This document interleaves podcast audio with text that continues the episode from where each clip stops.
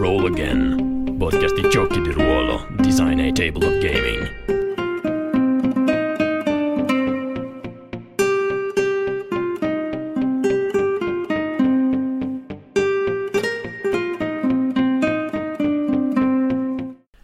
Ciao a tutti e benvenuti all'episodio venticinque di Roll Again. Questa volta faremo un episodio speciale dedicato praticamente solo a Valraven, le cronache del sangue e del ferro, il gioco che The World Anvil Publishing in collaborazione con Black Box ha su Kickstarter in questo momento. Qualche giorno fa ho registrato un Q and A, ovvero una uh, domanda e risposta che riguarda appunto il gioco. Vi ricordo, Valraven è un gioco Uh, dark fantasy basato sul sistema Monadeco, lo stesso di Evolution Pulse uh, Rinascita. Le ispirazioni principali sono Berserk, uh, Dragon Age, uh, le cronache del ghiaccio e del fuoco, uh, Game of Thrones, alcuni lo conoscono solo come la serie tivù. Abbiamo fatto appunto fatto, ho risposto a delle domande che ci sono arrivate riguardo al, al gioco, uh, circa undici credo, più uh, una del pubblico, se ben ricordo, e uh, niente, vi ricordo che Valraven è su Kickstarter fino al sei ottobre. Se avete dei dubbi, se avete delle curiosità, questa è la trasmissione per voi. Vi lascio al Q and A di Valraven, grazie.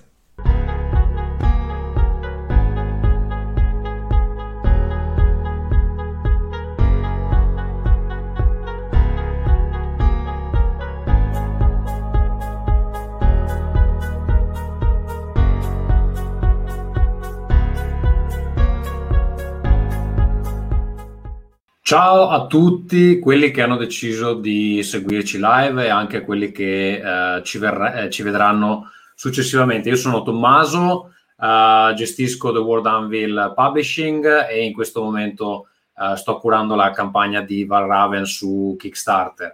Um, qualche minuto fa avevamo superato abbondantemente i diciannovemila euro, abbiamo sbloccato ventidue stretch goal fra quelli normali e quelli Uh, social, quindi insomma sta andando, sta andando bene. Abbiamo ancora molte cose da, da mostrare e uh, speriamo, mancano circa due settimane alla fine della campagna, tredici giorni per essere precisi. Abbiamo ancora molte cose da, da mostrare, molte cose da sbloccare, quindi insomma speriamo che uh, arrivino uh, nuovi backers, perché insomma vogliamo che tutti vadano a casa con il bottino migliore possibile. L'idea di questa sera è quella di rispondere ad alcune domande che ci sono state fatte eh, nel corso della campagna sul nostro server Discord e eh, anche altrove. Eh, è un format che non abbiamo mai fatto in questo, in questo modo, quindi me lo sto improvvisando. Um, mi sono segnato le domande in versione un po' sintetica, nel modo eh, che vedete qui sotto. Quindi eh, la prima domanda è: Uh, Monad Eco è incluso in Valraven? Tra l'altro noto adesso che ho anche messo, c'è anche un piccolo errore perché si scrive Eco con uh, l'H, eccolo qua. Allora, Monad Eco è incluso in Valraven? La, do- la, la risposta è sì. Uh, il sistema uh, è nello stesso libro dell'ambientazione, sono un libro unico, quindi se comprate il core book di Valraven uh, all'interno troverete anche tutto quello che vi serve per uh, giocare.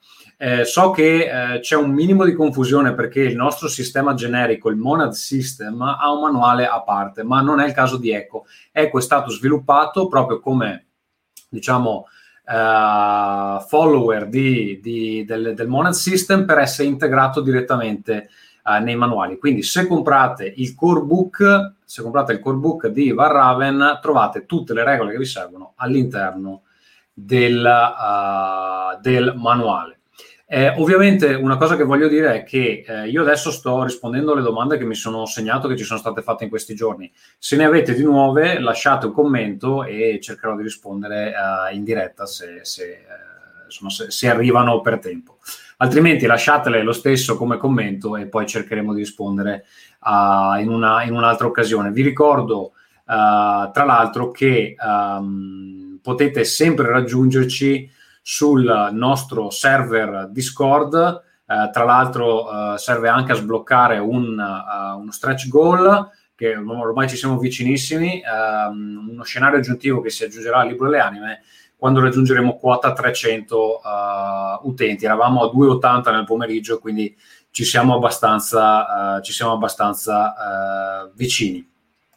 Allora, io proseguirei con la seconda domanda che mi è stata fatta, e cioè ehm, in Varraven vengono introdotte delle meccaniche aggiuntive rispetto a Rinascita. Eh, ovviamente stiamo parlando di Evolution Pulse eh, Rinascita, che è il primo gioco che abbiamo pubblicato noi di The World Anvil, ehm, che contiene appunto il eh, Monadeco. Allora, le meccaniche eh, di Varraven, quelle di base, sono fondata- fondamentalmente eh, identiche. Eh, le differenze, per chi conosce già Evolution Pulse Rinascita, risiedono in alcune meccaniche che sono state studiate proprio per riflettere un po' quello che vogliamo portare fuori da questa, da questa ambientazione. In particolare, eh, ne posso citare un paio, c'è la Via della Perdizione, che eh, è un modo per il personaggio eh, di ehm, evitare eh, di morire, fondamentalmente, prendendo però dei traumi eh, di tipo eh, psicologico che in un certo senso lo imbruttiscono andando avanti. E quindi eh, serve a, rif- a riflettere un po' ehm, quella situazione dove eh, la guerra un po' alla volta logora i eh, protagonisti delle nostre eh, avventure. Va considerato che in Varraven i personaggi eh, diventano più forti quando riescono a mantenere eh, l'equilibrio sul filo del rasoio che eh, li divide fra il perdersi nell'oscurità e trovare invece la forza di combattere le avversità eh, in questo mondo eh, crudele eh, dove nessuno ha ehm, pietà. Ovviamente, ehm, siccome in Rinascita avevamo le caste, qui abbiamo i ruoli, i doni dei, dei, dei ruoli sono diversi rispetto a quelli che trovavate in uh, Rinascita, ci sono dei passaggi diversi nella creazione del, del personaggio um, e uh, delle cose diverse che si possono fare con l'esperienza, però in termini generali il sistema funziona nello stesso modo. Eh, ovviamente, ripeto, è adattato alle tematiche uh, di Rinascita. Una cosa, ecco, che mi stavo dimenticando, per esempio, esistono dei tiri nuovi, si chiamano tiri di comando, che servono a comandare uh, piccole truppe di soldati con un tiro unico uh, per eventualmente far spostare dei plotoni, eccetera, nelle scene più concitate di battaglia, eccetera. Queste cose non c'erano in Rinascita, che ha un focus un po', un po' um, diverso. La terza domanda, la terza domanda che ci è stata fatta è se in fase di creazione personaggio eh, si definisce il suo rapporto con la compagnia mercenaria. Allora, la risposta è eh, sì, eh, nel senso che il ruolo che verrà scelto del personaggio sancisce appunto il, il rapporto che ha con la compagnia. Um, inoltre ci sono quelli che vengono definiti P N G di supporto, che sono dei P N G che vengono creati in maniera collegiale da tutto il gruppo di gioco eh, e funziona così: quando uno di questi P N G viene introdotto, il maestro delle cronache, che è il G M, eh, chiede a ognuno dei, dei, dei, dei, dei giocatori al tavolo, eh, fa una domanda sul passato, sul rapporto che li lega a questi, a questi P N G. Si, si segna le risposte e quindi tutto il gruppo ha creato questo P N G di supporto. Quando si usa un P N G di supporto? Allora, eh, quando, i perso- quando i giocatori stanno utilizzando i loro personaggi è in mano al maestro delle cronache. Però succederà a volte, siccome appunto alcune delle battaglie possono anche, alcune delle, delle mosse strategiche delle varie fazioni, eccetera, possono anche includere situazioni dove un personaggio viene mandato da una parte del fronte e uno dall'altra. Questi P N G di supporto diventano come dei personaggi secondari che il giocatore che ha il suo personaggio da un'altra parte può interpretare, e lo può fare proprio perché eh, appunto già in passato sono stati definiti degli aspetti di, di, questi, di questi personaggi. Uh, vi ricordo che i ruoli presenti nel manuale, uh, nel core book, nel manuale base, sono l'armigero, la lamia, il condottiero, Uh, il siniscalco, il medicale, l'emissario delle ombre, il trimegistro e il dragone. Abbiamo fatto degli approfondimenti sul sito su ognuno, se siete curiosi di sapere i dettagli, però per uh, parlare come mangiamo, l'armigero è il soldato, la lamia ehm, è eh, la strega. Tra l'altro qui era, eh, era, era arrivata anche un'altra, un'altra domanda, cioè ah, ma la lamia si può fare solo uh, donna? La risposta è no, tutti questi ruoli sono uh, per così dire gender neutral, nel senso che eh, per esempio per l'armigero abbiamo l'illustrazione di, un, uh, di una donna, uh, però il nome è al maschile. Lo stesso vale per, per le lamie, può esserci... Uh, Il, il, il lamia, o se preferite lo stregone, visto che comunque eh, le lamie vengono anche definite eh, streghe, eh, il condottiero che ovviamente eh, conduce la compagnia, poi abbiamo il siniscalco che è un po' il braccio destro, il medicale è abbastanza ovvio, il medico, l'emissario delle ombre è la spia barra assassino, trimegistro è mh, la componente un po' più scientifica della, della, della compagnia, e il dragone è un po' l'assaltatore, eh, se vogliamo fare un paragone sarebbe il, il gazzo di, di Berserk. Ecco, ci sono tre ruoli aggiuntivi che sono stati sbloccati durante la campagna, verranno inseriti nel libro dell'Eclissi, che è l'espansione, eh, e sono il nobile, il religioso e il sopravvissuto. Probabilmente cambieremo il, nobe, il nome del nobile e forse anche un altro, ma per, per capirci sono questi tre ruoli qua. Se, se cambiamo qualcosa sarà, sarà solo relativo al nome. Abbiamo fatto un po' di ricerca per avere un minimo di mh, accuratezza storica, poi eh, rimane eh, chiaro che è tutta una roba fantasy. Ehm, allora io passo alla prossima domanda. Alla prossima domanda, se avete delle domande da fare live fatemele pure nei commenti, dovrei riuscire a leggerle. Allora, la compagnia avrà una sua scheda? La risposta è sì, eh, la compagnia ha una scheda dove è possibile registrare i descrittori della compagnia ehm, che servono appunto a eh, definirla, eh, ma lo vediamo alla prossima domanda che riguarda proprio quello, e, e in questa scheda vengono anche definiti questi P N G di supporto che eh, vi ho appena ehm, descritto. Allora, per uh, la prossima domanda è: la compagnia avrà dei descrittori propri?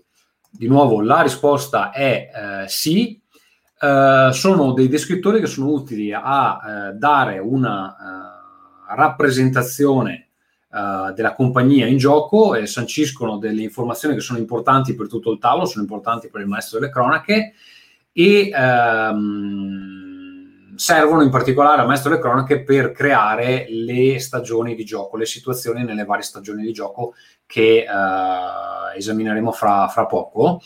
Um, questi descrittori eh, sono sostanzialmente, per quanto riguarda la compagnia, il punto di forza della compagnia, eh, la fazione a cui è eh, legata e eh, le dimensioni e l'importanza. Eh, solitamente la compagnia eh, a inizio gioco parte sempre da piccola e poi eh, può crescere con l'avanzare del, della campagna, con l'avanzare delle stagioni. Eh, questi appunto eh, descrittori servono poi per definire alcuni punti chiave delle stagioni, ma li vediamo in una domanda eh, che abbiamo più avanti.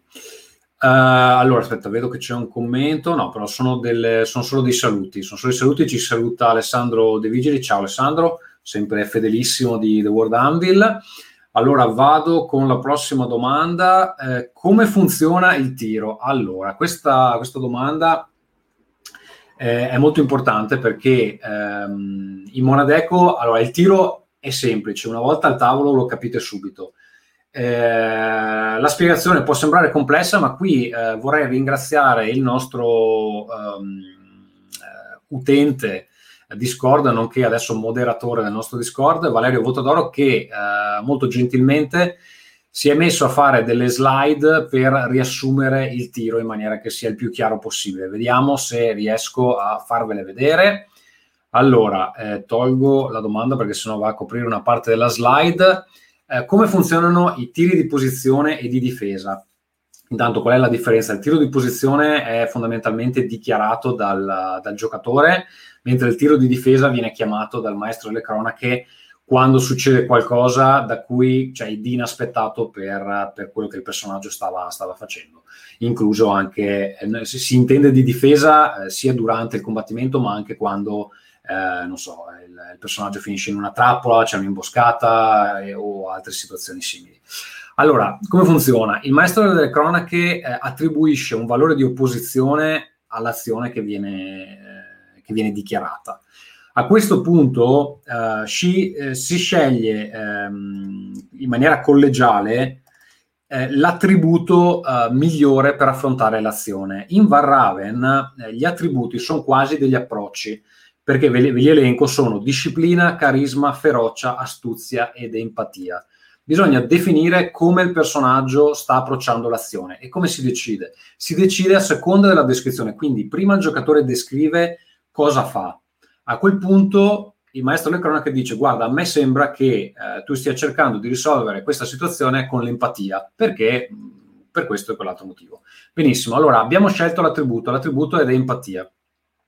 A questo punto si prende il valore di opposizione, si sottrae l'attributo e quelli sono il numero di dadi da tirare per riuscire nell'azione con un costo. Cosa vuol dire riuscire con un costo? Vuol dire che l'azione riesce, ma succede anche qualcosa di potenzialmente negativo per il personaggio. A quel punto il giocatore può decidere: no, io voglio fare una riuscita standard. La riuscita standard è che l'azione riesce esattamente come l'ho descritta. A quel punto aggiunge un dado al, alla mano. Oppure voglio riuscire con un incremento, vuol dire che non solo l'azione riesce esattamente come l'ho descritta, ma anche ehm, avrò una sorta di bonus, ok? A quel punto invece aggiunge due dadi. Perché questa cosa di aggiungere dadi? Perché tirare i dadi nel Monadeco non è una cosa buona, perché i dadi introducono il fallimento, come possiamo vedere nella, nella slide qui sotto.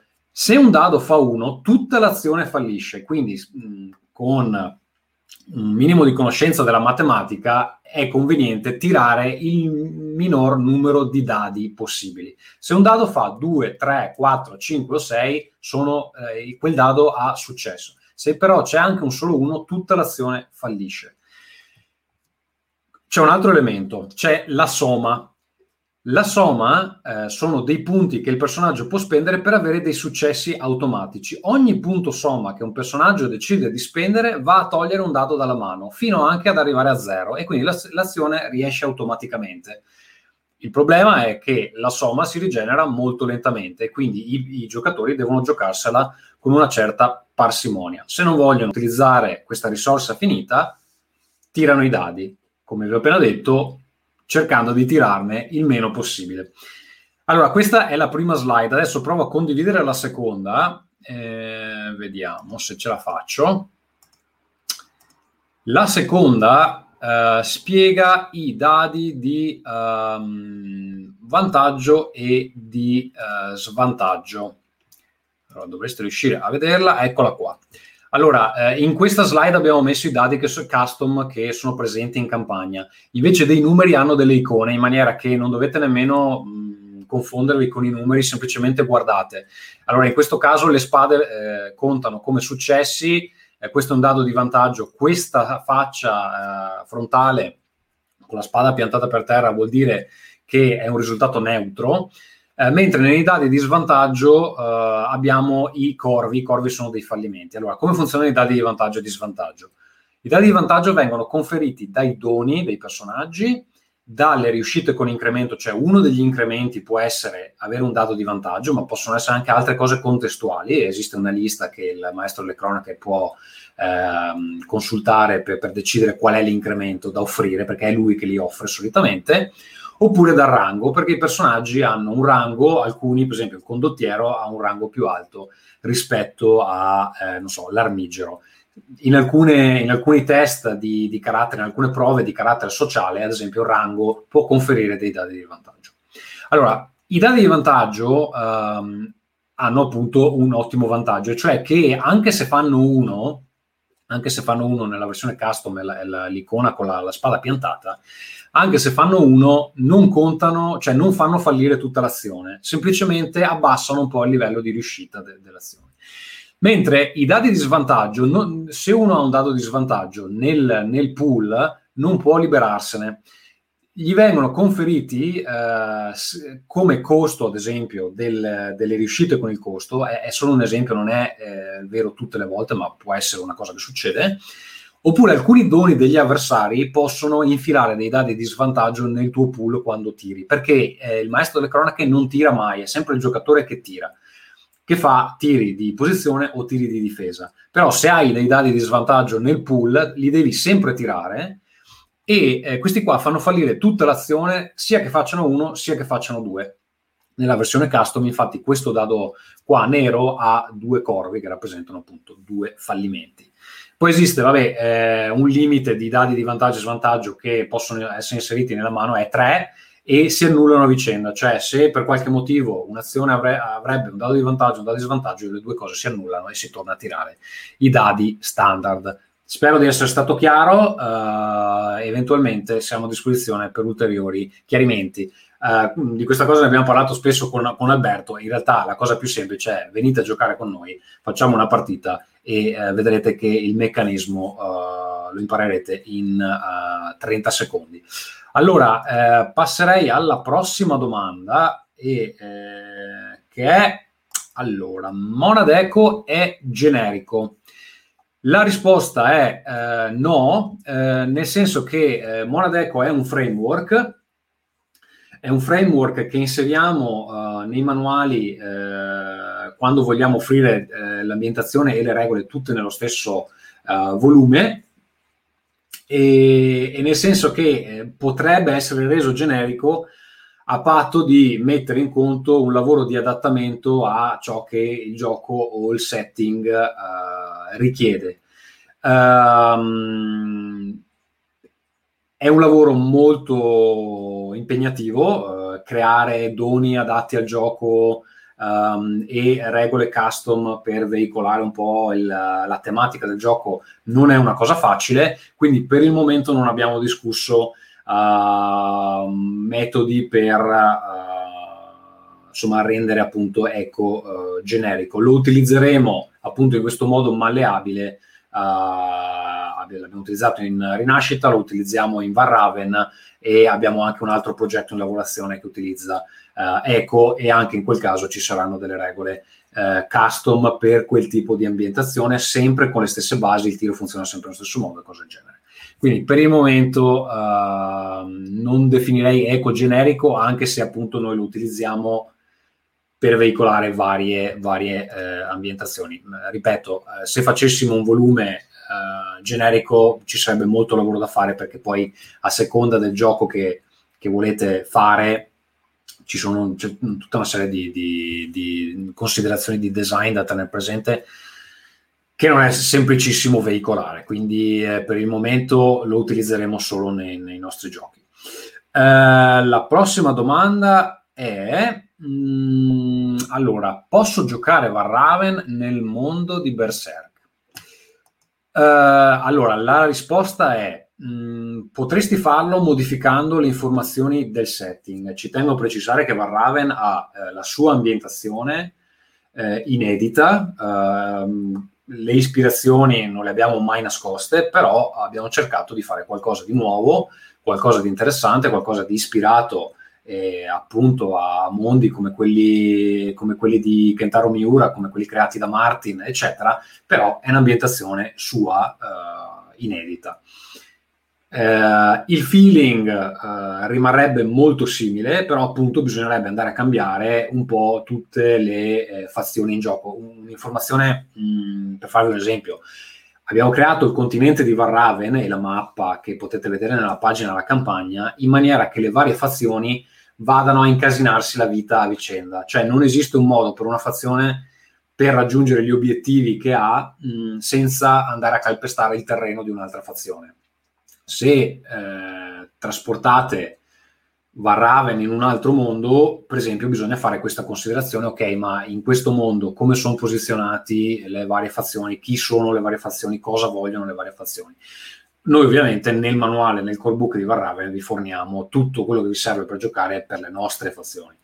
Uh, ovviamente se cambiate, se volete farlo a Westeros, uh, le cose cambiano e, e c'è del lavoro da fare, però in principio le regole vi permettono di, di utilizzare anche altri eh, universi uh, narrativi. Ecco, una cosa importante è che il fulcro di Varraven non è il singolo protagonista maledetto, come può essere ad esempio eh, il Gazzo di, di Miura, ma è tutta la compagnia di mercenari, e proprio anche a livello di regole eh, il gioco si incentra sulla gestione della compagnia, sulla crescita della compagnia, sui legami all'interno della compagnia, su come la, la compagnia viene sballottata dalle varie fazioni, eccetera.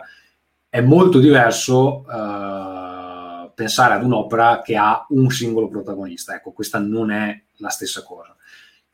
Quindi tenete presente, si può fare, però eh, richiede eh, un certo tipo di lavoro che eh, è abbastanza impegnativo. Prossima domanda abbiamo: come funziona la magia in Warraven? Allora, la magia in Warraven um, è presente, appunto, come vi dicevo, abbiamo la figura delle lamie anche all'interno della compagnia, però tendenzialmente è una pratica nascosta e eh, temuta. Quindi gli esseri fatati esistono, ma si nascondono generalmente nel, nel Grande Nord. I demoni agiscono, ma lo fanno nell'ombra.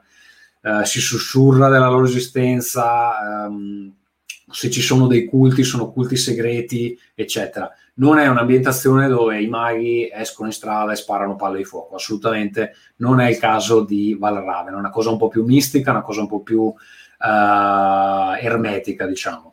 Ehm, diciamo che il mondo che il mondo magico di Warraven esiste, ma si muove ai margini di, di quello eh, mondano eh, e appunto cerca di cambiare il mondo degli uomini senza essere cambiato a sua volta. Lo approfondiamo in particolare nell'espansione eh, il libro dell'Eclissi, che eh, aveva già una parte dedicata al mondo degli spiriti, che adesso è stata espansa, perché uno degli stretch goal della campagna era espandere quella parte lì, e eh, adesso possiamo dedicargli eh, molte più pagine, quindi eh, ne parleremo bene nel libro dell'Eclissi. Um, prossima domanda abbiamo: come funzionano gli X P, eh, quindi l'esperienza in eh, Warraven?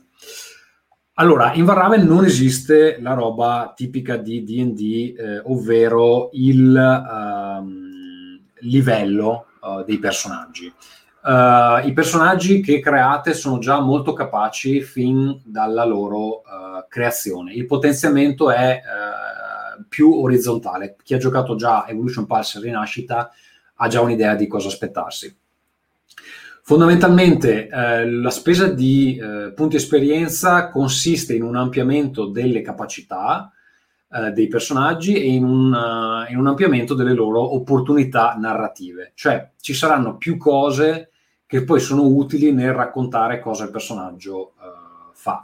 Uh, è ovviamente possibile aumentare gli attributi e uh, migliorare l'effetto dei doni che un personaggio già ha, uh, come ad esempio... Mh, modificare i descrittori de- del personaggio uh, e uh, in qualche modo nel tempo specializzarlo in determinati eh, ambiti. Eh, la, appunto, se devo andare a vedere la lista delle cose che si possono fare, volete proprio la lista, le cose che si possono fare, ho qua davanti la, la bozza del, del manuale base, e quindi eh, sì, si possono aumentare il, i valori degli attributi. È una spesa molto ingente, vi richiederà un bel po' di gioco, perché anche poi aumentare un attributo nel monadeco è una, fa una differenza in gioco abbastanza pesante. Potete evolvere un descrittore in una specializzazione, e dalla specializzazione può diventare una maestria. Eh, potete ottenere una lesione addizionale, che sembra poco, però in realtà... Eh, vi permette di ritardare un pochino uh, uh, la, la, il fare dei passi lungo la via della, della perdizione. Um, è possibile ottenere un seguace, uh, quindi avere de- un P N G a disposizione fondamentalmente, uh, migliorare uno dei doni esistenti, uh, aumentare il proprio status a livello uh, proprio di, di status all'interno della compagnia o, o nei confronti delle Delle, delle fazioni. E eh, l'ultima cosa è sfidare il destino, perché eh, esistono dei momenti specifici in cui si possono spendere i punti esperienza, e se non si spendono in quei momenti vanno sprecati. Quindi l'ultima cosa che si può fare è sfidare il destino. Eh, i punti che andrebbero sprecati si possono utilizzare invece per ottenere dei dadi di vantaggio da giocare in qualsiasi momento, eh, a rappresentare un po' eh, la fortuna che arride al, al personaggio. E poi l'ultima domanda che mi ero segnato, l'ultima domanda ehm, che mi ero segnato. Allora, eh, in realtà ne è arrivata una dal pubblico, ne è arrivata una dal pubblico e eh, adesso la leggo subito appena riesco a togliere questa. Eh, ci chiede eh, Alessandro Perna eh, il mood e i toni di questo mondo. Allora, mh, ne abbiamo parlato diverse volte. Eh, le nostre opere di riferimento sono appunto Berserk, Dragon Age, Uh, Song of Ice and Fire, quindi le cronache del ghiaccio e del fuoco in italiano, uh, di, di Martin. Cosa vuol dire? Uh, allora, è un medioevo, fondamentalmente un medioevo molto oscuro, uh, dove la guerra perpetua fra uh, le varie fazioni va avanti da centinaia di anni. Queste fazioni cercano di strapparsi lembi di terra uh, da sempre. Eh, abbiamo a nord abbiamo l'impero de, di Erenwald, che è questo impero abbastanza squadrato, abbastanza germanico se vogliamo. Eh, a sud abbiamo la, la libera Repubblica di Dormas, eh, più artistica, più scientifica, più interessata all'utilizzo della, della scienza, ehm, più aperta all'arte, un po' meno eh, terra-terra rispetto all'impero di Erenwald. In mezzo abbiamo le terre di confine, che è Eh, un, un, un vecchio impero che ormai non esiste più perché è stato raso al suolo dalle continue battaglie. Ehm, c'è la Sacra Chiesa della Luce, che è una terza forza che cerca di ehm, diciamo eh, di fare da pacere, ma anche no, nel senso che l'obiettivo della Chiesa è quello che tutti quanti si convertano alla, alla fede nell'unico Dio. Uh, ovviamente poi ci sono una serie di retroscena abbastanza truci che non sto a descrivervi perché eh, il manuale va in dettaglio. Eh, abbiamo uh, gli invasori d'Arokar, che provengono dall'est, che sono uh, fondamentalmente questa, questi invasori esotici che nessuno sa ben capire, che magari sono anche rappresentati in maniera un po' distorta, perché il modo in cui li abbiamo disegnati, il modo in cui li abbiamo presentati e anche il modo in cui le fazioni su Varraven li vedono. Per chi ha visto trecento, se vi ricordate, i persiani eh, venivano rappresentati quasi come dei mostri. Fondamentalmente l'idea dei Darokar è, è quella.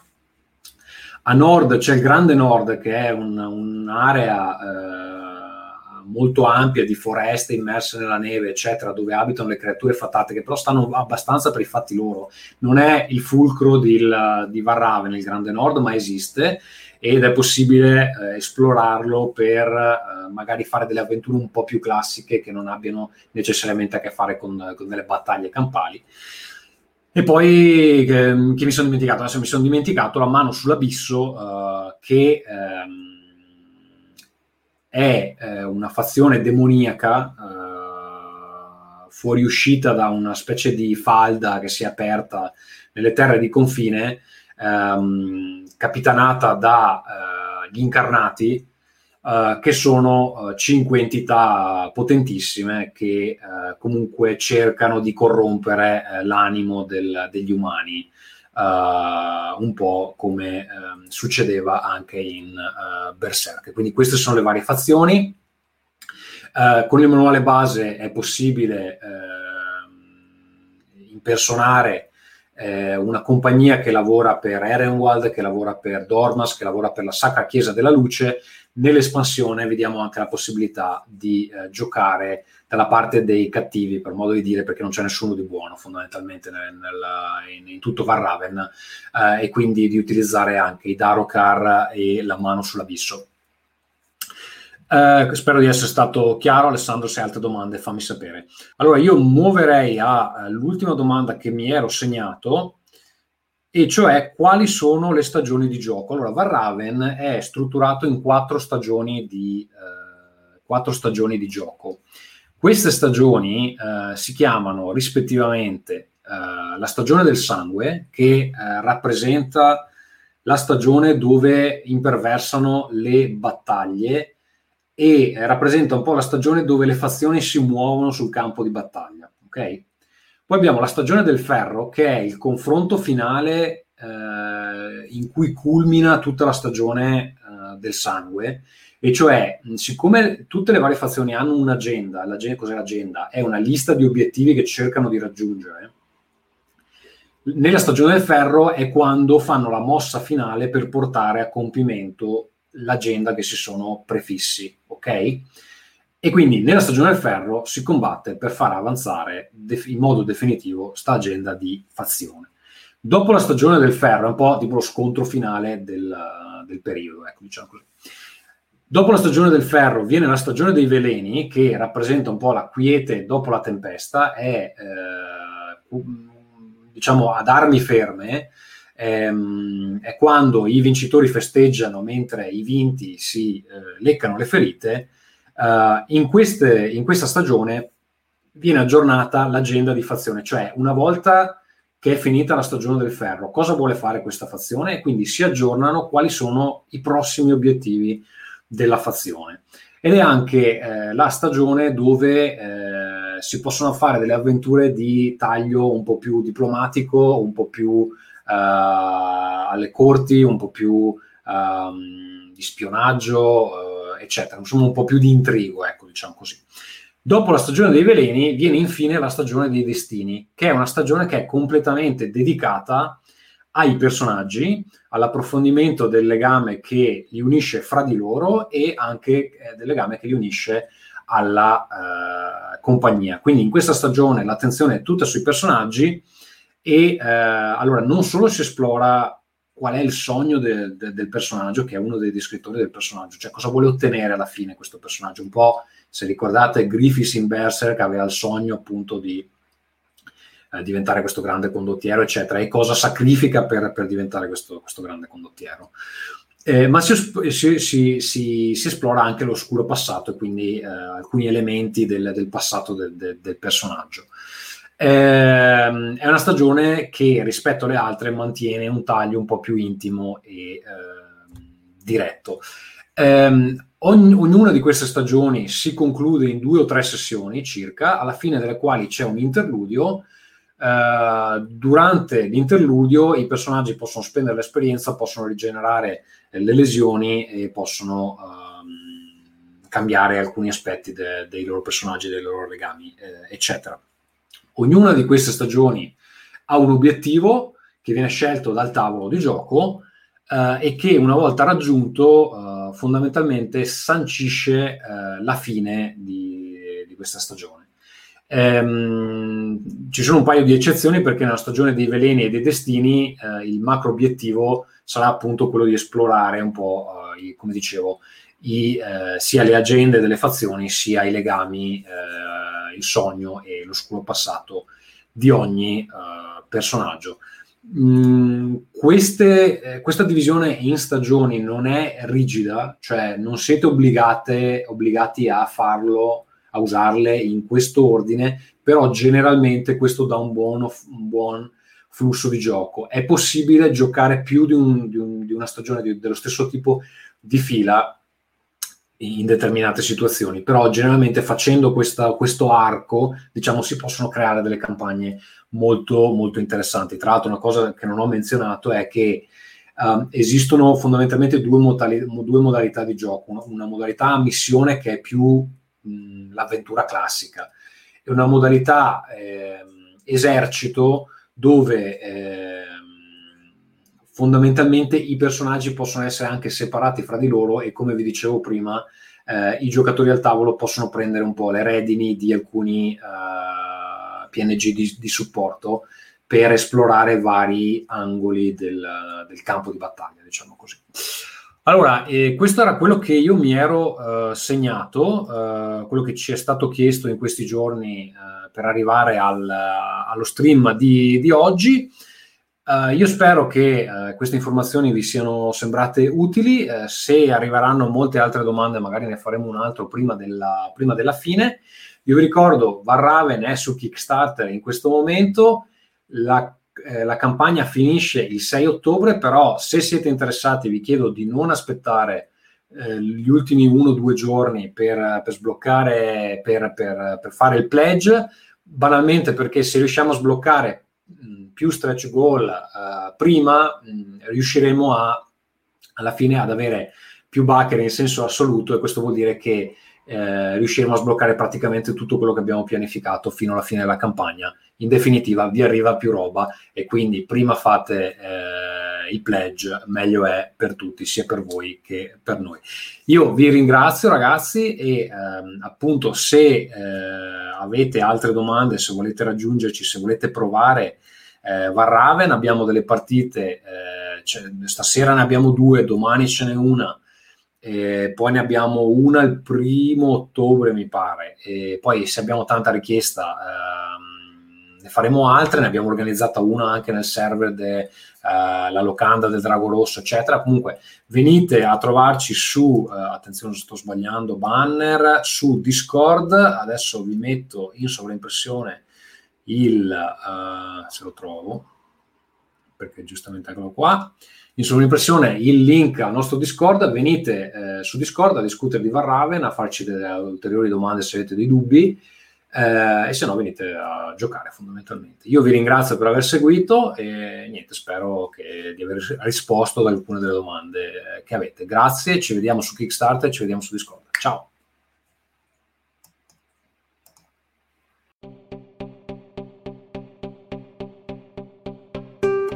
Roll Again, podcast di giochi di ruolo, design a table of gaming.